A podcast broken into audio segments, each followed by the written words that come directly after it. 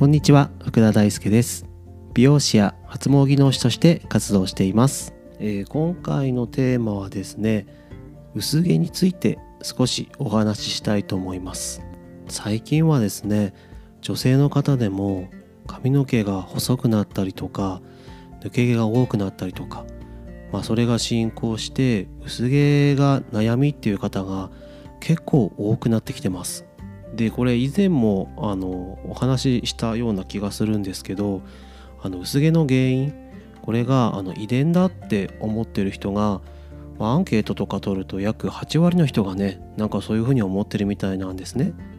でも実際うんと、まあ、完全に違いますとは言えないんですが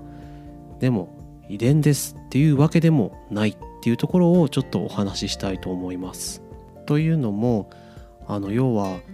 薄毛になるっていう DNA っていうのはないんですね。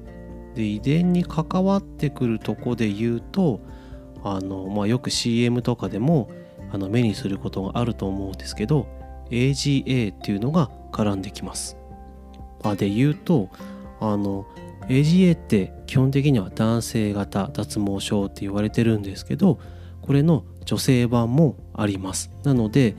男性と女性の方両方に共通することなのでちょっとその辺も、えー聞いてもらえたらなと思います、えーちょっとだけ細かい話をします。AGA のあの原因なんですけど、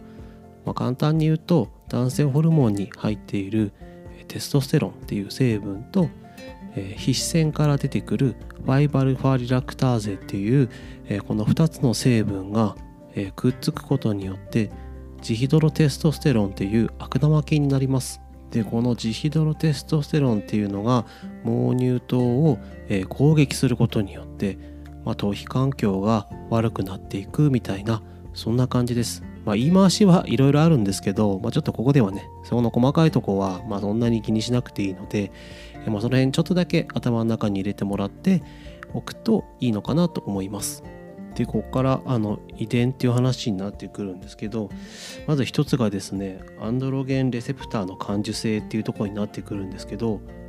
なんかだんだんなんかめんどくさくなってきましたね。あのめんどくさいっていうか話がややこしくなってきたのであのまあ簡単に言うとあのさっき言った悪玉菌に攻撃されやすい体質がどうかっていうところです。でこれがあの母方の祖父から、えー覚醒遺伝ですね、えーされる確率が約25%ぐらいあるって言われててなんかよくお母さんの方のおじいちゃんが髪の毛薄いとなんか自分もみたいな話になるのはこの辺から来てる感じです。でもう一個がファイバルファジラクターゼのあの量の話なんですけどこれはですねあの両親のファイバルファリダクターゼが、えー出やすい方から遺伝するっていうふうに言われてます。で結局この2つがあの AGA の原因に大きく関わってくるので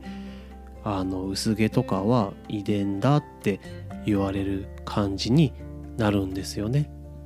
まあだから遺伝っちゃ遺伝みたいな感じなんですけどさっきも言ったみたいに薄毛になるっていうあの DNA はないから正確には薄毛は遺伝ではないっていうふうに、えー言っておきたいなっていう感じです。えーなので薄毛で悩んでる方で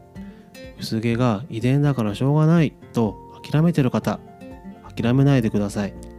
えこちらはですね生活習慣を見直すことによって改善ができます。でこの辺のことを、え次回お伝えできればなと思っているので、え次回楽しみにしていてください。次回のテーマは年齢とともに変えるのはスキンケアだけで大丈夫ですか？本当に変えなきゃいけないのは